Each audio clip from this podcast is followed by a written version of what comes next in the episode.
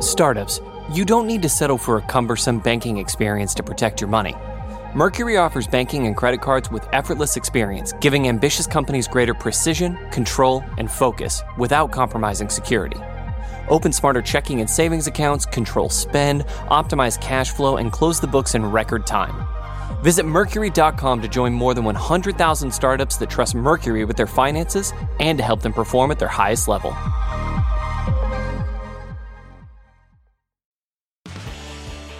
Welcome to Recode Media with Peter Kafka. That is me, and in a minute we're going to talk to the Wall Street Journal's most excellent Jessica Toonkel so we can talk about a pretty grim media landscape in general and as well as specific updates on Disney, Netflix, and AMC. You're going to like it. But first, a requester, maybe an opportunity. Would you like to ask me a question? I would love to hear it because we want to run a mailbag episode the next few weeks. So you can ask me whatever you're curious about, and I'll do my best to answer it. And you understand what we're doing here because you've heard a podcast before. You can ping me on Twitter or you can email me at peter at recode.net. And do let me know if you want me to use your name when I answer your question. We will take it from there. Thanks. And now here's me and Jessica Toonkel. I'm here with Jessica Toonkel, excellent media reporter. We talked to her last time, maybe a year ago, year and a half ago, when she was at the Information, producing scoop after scoop about the media business. Now she's at the Wall Street Journal. She's doing the same thing and also editing. Welcome back, Jessica. Thanks so much, Peter, for having me. It says you're you're deputy media editor. Are you you're a player coach now? Player coach is exactly how I describe it. Yeah. So I'm getting to work. We have a great team. So I get to work with everyone and I get to work with the folks in San Francisco and bring the whole tech entertainment media space together here. Well, you've been cranking out the stories even though you're still coaching or you're also coaching. So that is pretty impressive. I want to talk to you about some of the stories you've written, but also just sort of the big picture of what is going on in the media business right now. And let's start there because it seems surprisingly gloomy pretty dire. Yeah, I was at a media schmooze last night, and everyone there who was running a company around it was like, "Oh, it's bad, and it's going to get worse." I understand why the tech business is going through a, a a reset that has to do with you know inflationary stock prices and and sort of the aging of some of these big tech companies. But the media companies were all trying to pivot towards the future. There are reasons why different companies are having different problems, but they all seem to be suffering from deflated stock prices. They're all, many of them are, are either engaged in layoffs or headed towards layoffs next year. Is there an underlying thread here that explains why things are dire, in your words? I mean, I feel like we all knew this moment was coming, right? We all knew as these companies were trying to move away from linear television to streaming that everyone said this is the year of peak losses. It's either 2023 or 2024, depending on which company you're talking about. But we all knew this was coming. I mean, unfortunately, it's coming during all of this, you know, market upheaval with the economy and inflation. This was coming meaning that all of the companies that were chasing Netflix basically and trying to turn themselves into streaming operations had told Wall Street, you've told us to go lose money to build these things and we're going to exactly. do that. Exactly. So if they've told Wall Street this is what you want and this is what we're going to do, then what's the problem? Bill, now they're actually losing money. And I think it's happening a lot faster than they anticipated. I think people got very used to COVID and like the numbers being very good for streaming during that year plus, let's say. And now that's coming down. And then you have the advertising on top of it, where advertisers are just completely pausing all advertising right now in a lot of places because they just don't know what's to come. So it seems to me that there's maybe three things, right? There is there's um, Wall Street not wanting to stomach the losses of, of the streaming business that they said they wanted to stomach a couple years ago. They've they've right. changed direction. It sounded great a couple years ago. Yeah. The the traditional business that all the media companies are moving away from is also weakened because they've continued to have cord cutting problems. People are continuing to give up their cable bundle. They don't want to pay for that stuff. And then third, the advertising market, like you mentioned, is is weakened. So I guess that sounds it's a terrible cliche, but it sounds like a perfect storm for the media companies. Am I, am I missing something? No, I mean, I would say that. And also the fact with inflation, you know, everyone has a lot of debt on their books. There's not a lot of things that any of these companies can do. I don't expect like a lot of mergers and acquisitions because everyone is sort of having to look inward and figuring out how in you know warner discovery's case how do we reduce our debt in other companies cases how do we like sort of stop the losses Yeah, I was going to ask you about M and A later, but we can talk about it now. I mean, uh, the premise for a long time was the there was going to be a, a handful, three, four, five really big media companies left over when this was all done, and that smaller companies like Viacom or AMC would get snapped up. That hasn't happened, and it sounds like you're saying that's not going to happen anytime soon. Yeah, I mean, I, I probably said this a year and a half ago. I just don't think there are any buyers, right? There's who is going to buy any of these companies, and you know, I've I've always been very like pro M&A. I used to cover M&A, so I think it's exciting and fun, but when you really think about it, like what is the best what has been the best merger, like transformative merger in the media industry in the past 10 years? I don't know that I can say any of them have been incredible. 10 years, not transformative. You know. That's a good one. I mean, it's funny. Um, the Disney Fox deal, we don't even talk about that anymore. That was a 70 something billion dollar deal. And now, if you ask people, they say quietly, because no one wants to make Bob Iger mad, that that probably was a waste of money. They, the Disney right. really didn't get very much for the $70 billion they handed to Rupert Murdoch. Exactly. Comcast NBCU is 10 years ago. It's hard to say that's transformative. It's just added a media business to a, a, very profitable cable broadband business. And that was a pretty unusual situation, right? NBC was super depressed when they bought it. They mm-hmm. bought it at a great price. So, but yeah, I mean, I would say, I, was that 10 years? I feel like that was longer, but I don't, don't, don't fact check uh, yeah. me. Okay. Yeah. But I mean, uh, Viacom yeah. CBS, I don't know if I would call that transformative. Yeah, you're essentially you're you're trying to find some synergy, dreaded word, which means really layoffs and cost cutting. And in theory, you're supposed to bulk up and make yourself bigger for the coming streaming Armageddon. But again, it's not clear how much uh, benefit these companies are getting from merging this stuff together. We're going to see a case study with Warner and Discovery next year when they launch what I guess is going to be called Max Yes, Discovery smashed together with Warner. Uh, credit. Uh, I wonder Sherman. how many consulting companies were hired to figure that out. It's great business. Let's say you are running a big media company, or you work for one. Any any anything that is a glimmer of hope for you right now? We're recording this in December. It'd be nice to have some good news to ca- carry into the holidays. Any good news? That is a really good question. I mean, look, I think everyone's going to get on the other side of this. I mean, I, you know, advertising is is down now. I think it will come back. I do think it's really interesting that all these companies are launching ad supported tiers. I mean, Disney's is coming out tomorrow. Uh, Netflix just launched theirs. I think it's off to a slow start. But I do think that that is another form of revenue that you will see these companies be able to get once advertising picks up again, which it will. We've seen this all before. It happens again. So that is some good news. Uh, you know, yeah. I think. I'm not going to make you stretch to to to to. to it's pretty lemonade. gloomy. I mean, it just yeah. is really dire right now. I mean, I think that well, usually in these times, companies think of something new to do. We'll see what happens with gaming at Netflix and if that actually becomes a real thing for them. But it's it's pretty dire right now. I don't know if I have a lot of good news to share with you today. Save the Netflix gaming idea. Uh, I want to talk to you about that in a second. Let's start with Disney though, because it's something that um, we have not covered on this podcast in a bit. And obviously, there's major news there. You swapped out one Bob and replaced him with another Bob. Chapek left. Iger came in.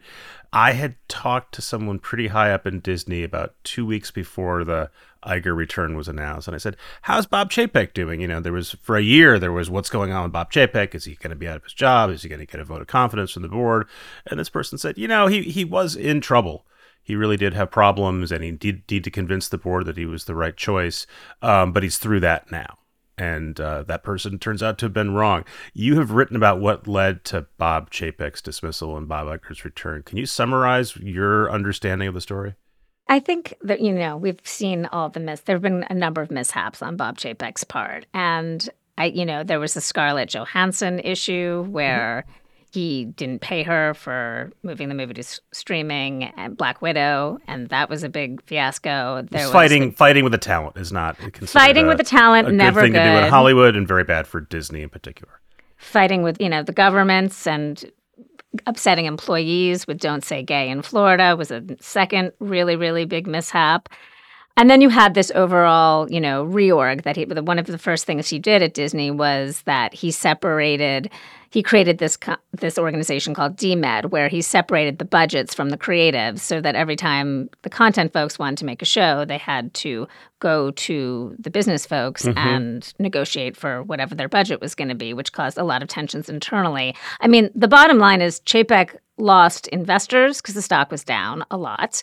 He lost employees for all the reasons we just said, and he lost Hollywood. And if you lose all three of those things, it's hard to keep you around. That all is correct, but again, those that stuff that had happened, and and the narrative had been, and I've been told that you know it sort of had gotten through it.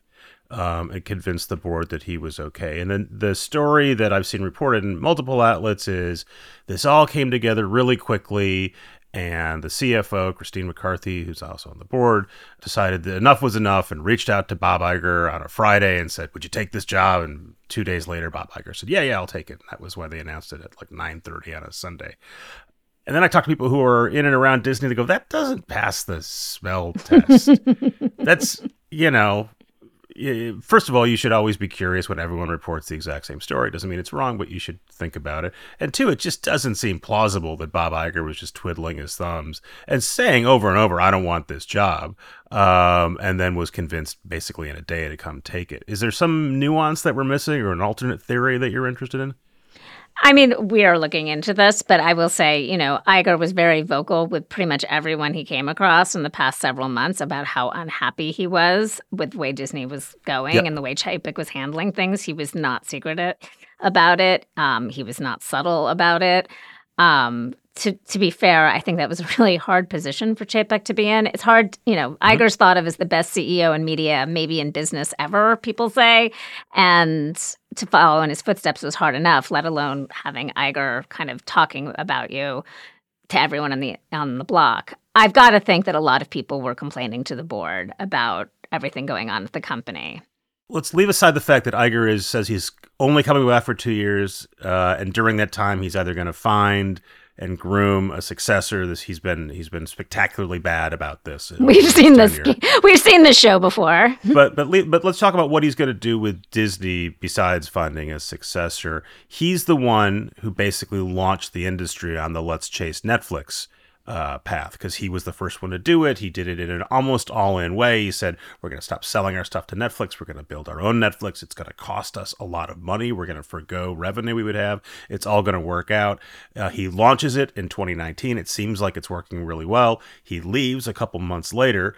Um, and then since he left, as we've been talking about, the the conventional wisdom has now changed from Wall Street telling big media to go chase Netflix to saying and, and don't worry about profits, just get revenue and subscribers to saying, actually we do like profits and we don't want you to burn all this money. So Iger comes into a, a new environment, different from the one he left, do you imagine he's going to significantly change the Disney playbook, or is he going to sort of keep things the way they're going and make some tweaks? And he's already doing some re reorging, or do you think he makes a fundamental change at Disney?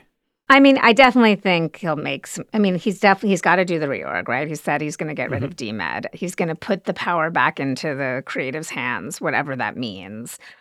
But he's still going to have to do the layoffs. That's still happening he's we're still going to see the price increase on Disney Plus. That he couldn't pull that back. I mean, the do I think anything monumental will happen?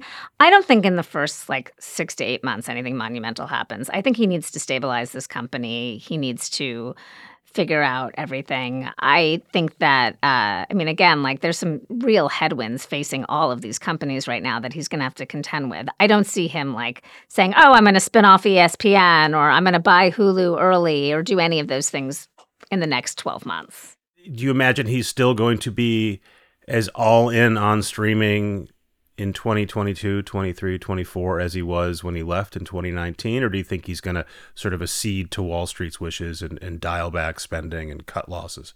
I think he'll still be all in on streaming, honestly. He was very pro the bundle. I mean, the one thing that Iger did really, really well was manage Wall Street's expectations. He didn't overpromise. And that may have been Chapek's biggest mistake was that he, you know, upped the outlook for everything. And I think that it, that didn't, you know, it was too hard. It wasn't going to work. And the last earnings call, he's like, yeah, we'll still make those targets unless there's any economic issues that like come in our way. I don't remember his exact language, but it was like, okay, well, the conditions are deteriorating by the day. So clearly you're not going to make your targets. So Bob Iger, just based on his capacity to sort of make people at Disney feel better about working there and the fact that he carries a ton of weight on Wall Street and is good at communicating, that may be enough to get them over this next hump. I think it is, and I think he's a good manager. And I and Hollywood. I mean, don't underestimate how much the talent in Hollywood loves Bob Iger. I think that's very important for Disney going forward. And I think the animosity towards Chapek was really hurting it. We'll be right back with Jessica Toonkel in a minute, but first, a word from a sponsor. Startups, you don't need to settle for a cumbersome banking experience to protect your money. Mercury offers banking and credit cards with effortless experience, giving ambitious companies greater precision, control, and focus without compromising security. Open smarter checking and savings accounts, control spend, optimize cash flow, and close the books in record time. Visit Mercury.com to join more than 100,000 startups that trust Mercury with their finances and to help them perform at their highest level. And we're back. Let's move on to Netflix. Um, we've talked about Netflix many, many times on this show and what's happened there and how it's affected the rest of the industry. You mentioned gaming uh, a few minutes ago. Reed Hastings spoke at the New York Times Dealbook Summit last week. Without prompting, he mentioned games six or seven times by my count. He said, We want to make the best TV shows, movies, and games. Best TV shows, movies, and games. TV shows, movies, and games. So it's clearly a signal that he thinks it's very important. He wants credit for it. Tell me what Netflix gaming is today and what you think they think it will be. I mean, I think Netflix gaming today is very, very small. It's something some people can do on their mobile device. I mean, my son is constantly asking me when he's going to be able to play games on Netflix on the television, which I think is the question a lot of people are asking it's, it's right free now. mobile games that you can download. Right. You are not even really playing them on Netflix. You just go to the App Store and no, download it's just them. right, exactly. It's like this very peripheral thing right now. Um, I, you know, I don't know exactly, honestly, what I mean. Obviously, they want it to be a very much bigger piece of the business. I don't understand how it works without. I personally think they need to have some sort of hardware to make this mm-hmm. a real business for them. Yeah, their argument is mobile gaming is huge enough on its own. Lots of the games are you could in the old days you could play Fortnite on your phone and on an Xbox. We can we but can figure all that, that, out. Um, you're talking to someone who did it on his phone quite a bit. okay. but what I don't get is I understand why you're if you're a gaming company, why if you're an entertainment company, you're interested in games because they're competitive for your users' time. There's maybe some synergy with IP and you'd rather be participating in it than not. I just don't understand how having free games that you go download through the App Store helps Netflix, except that maybe it makes you think your Netflix subscription is that much more valuable and you're thus less likely to churn. But that's not what he's talking about. I mean, he's not talking about it as a churn reducer. No, I think that this somehow, don't you think this somehow at some point gets part as of the bigger, broader core service? I just don't know how they do that. And like what, again, like I kind of don't understand. I do think that ideally you'll be watching Netflix on television and then you could flip over to a game and play the game. But I don't, I don't see how that works without owning some sort of hardware. Yeah. Okay. So you, you remain as confused as I do. That makes me feel a little bit better. I, yeah, I ask absolutely. Netflix people about this all the time and they kind of stumble around it as well, and they just sort of compare. They just say it's really important. They say it's really important, and they can they have this line they've been using since they launched, which is we got into TV and, and movie production, and we didn't know how to do that, and we made House of Cards, and everything worked out after that, and, and we'll figure out how to make games, and we'll we'll figure out our way through it, and it might be as simple as that.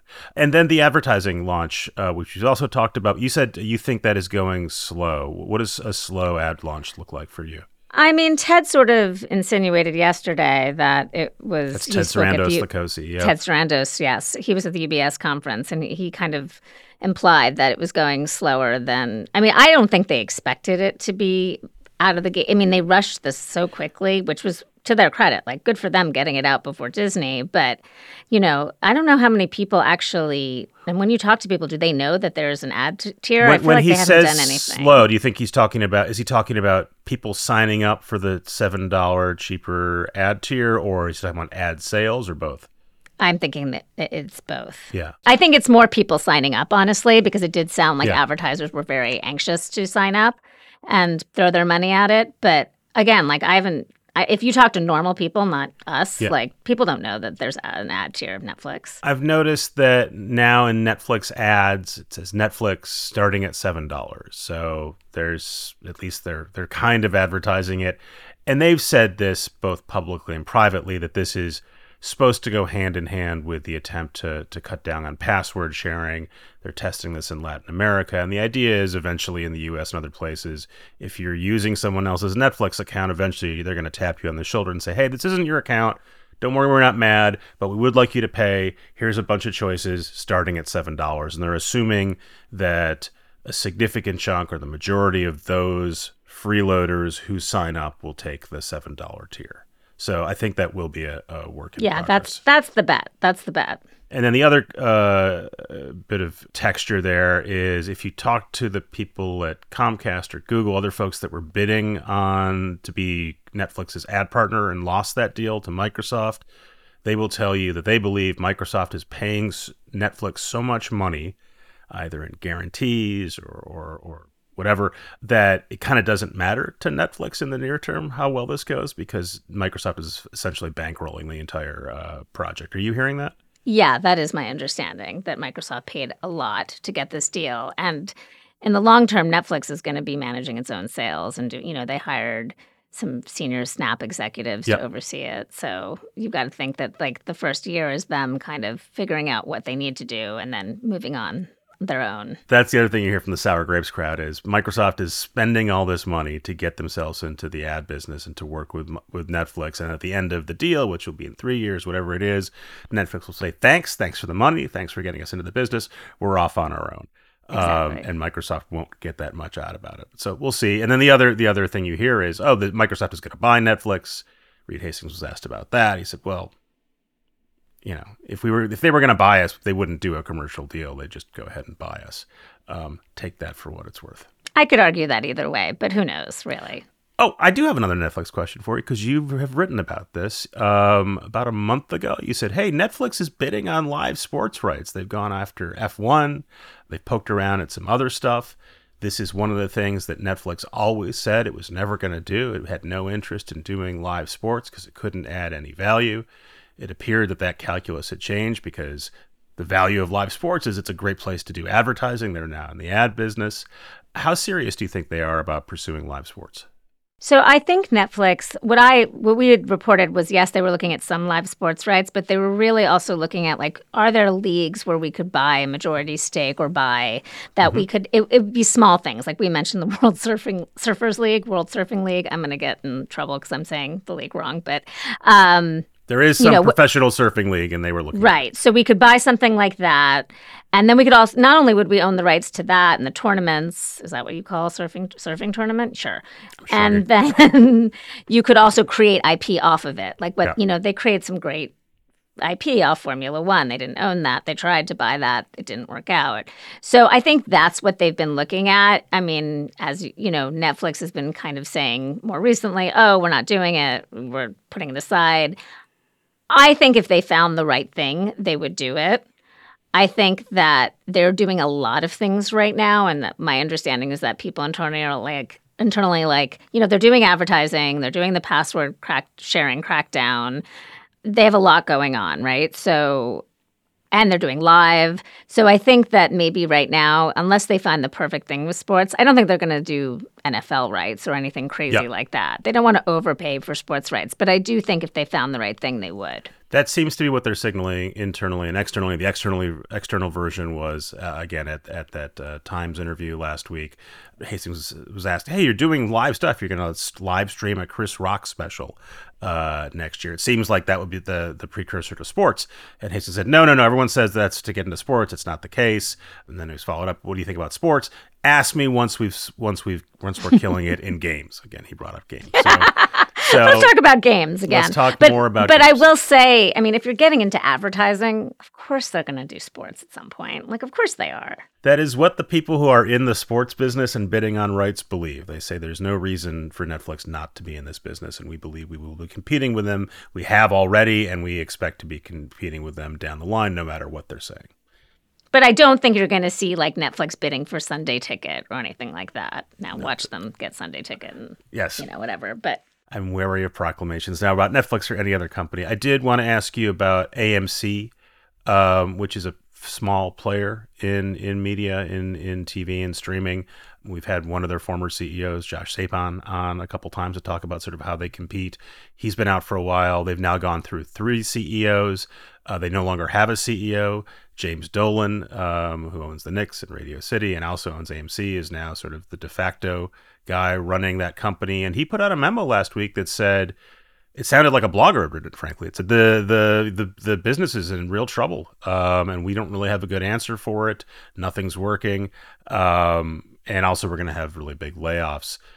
What do you imagine happens to AMC? You said earlier no one wants to buy it.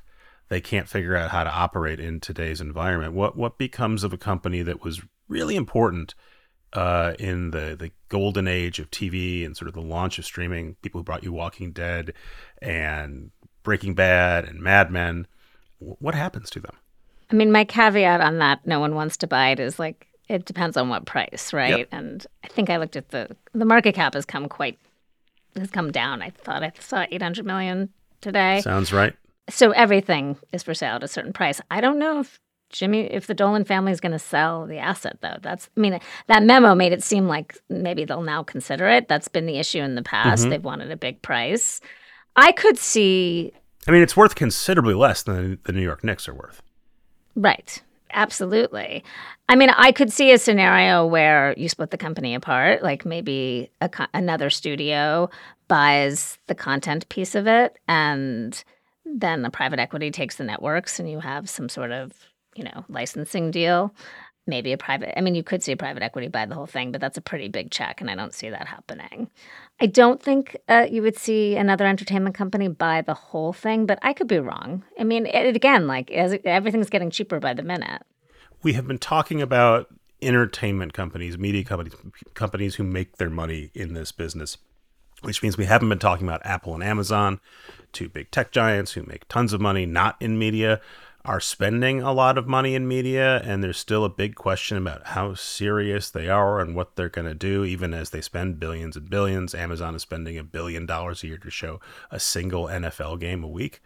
Do you think this is the environment where they step in and start snapping up the AMCs of the world or, or acting that much more aggressively? Or do they pull back as well because they eventually have some of the same pressures as everyone else? I don't think that you're going to see them make a play for the AMCs of the world. More, well, for multiple reasons. One, because they are trying to focus more on their core businesses. I mean, Amazon is still trying to figure out what they're doing with MGM. I don't think they're going to go make another acquisition right now. But the regulatory environment also, it would be such a headache for Amazon or Apple to buy even an AMC I mean, if Simon and Schuster didn't have the publishing deal didn't happen, I don't see this happening. So I just don't see them wanting to waste the time and resources on a deal like that right now. It doesn't move the needle really. We got to find something positive and upbeat to say at the end of the I year here, really Jessica. What are we going to do? I don't think I have anything. All right, let's just say that Um, you're doing a great job at your new job. I'm enjoying it a lot. I'm really lucky to be here. We are lucky to have you. Jessica Toonkel, thanks for joining us. Thanks for having me. Thanks again to Jessica Toonkel. Excellent to talk to her.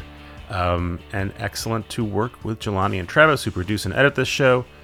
Excellent to have sponsors sponsoring the show so you can hear it for free. Also excellent, you guys. You guys are excellent. You just send me emails and you say, hey, I like your podcast. Good job. That means a lot to me. Thank you. Um, and do send some questions if you got questions. This is Recode Media. We'll see you next week.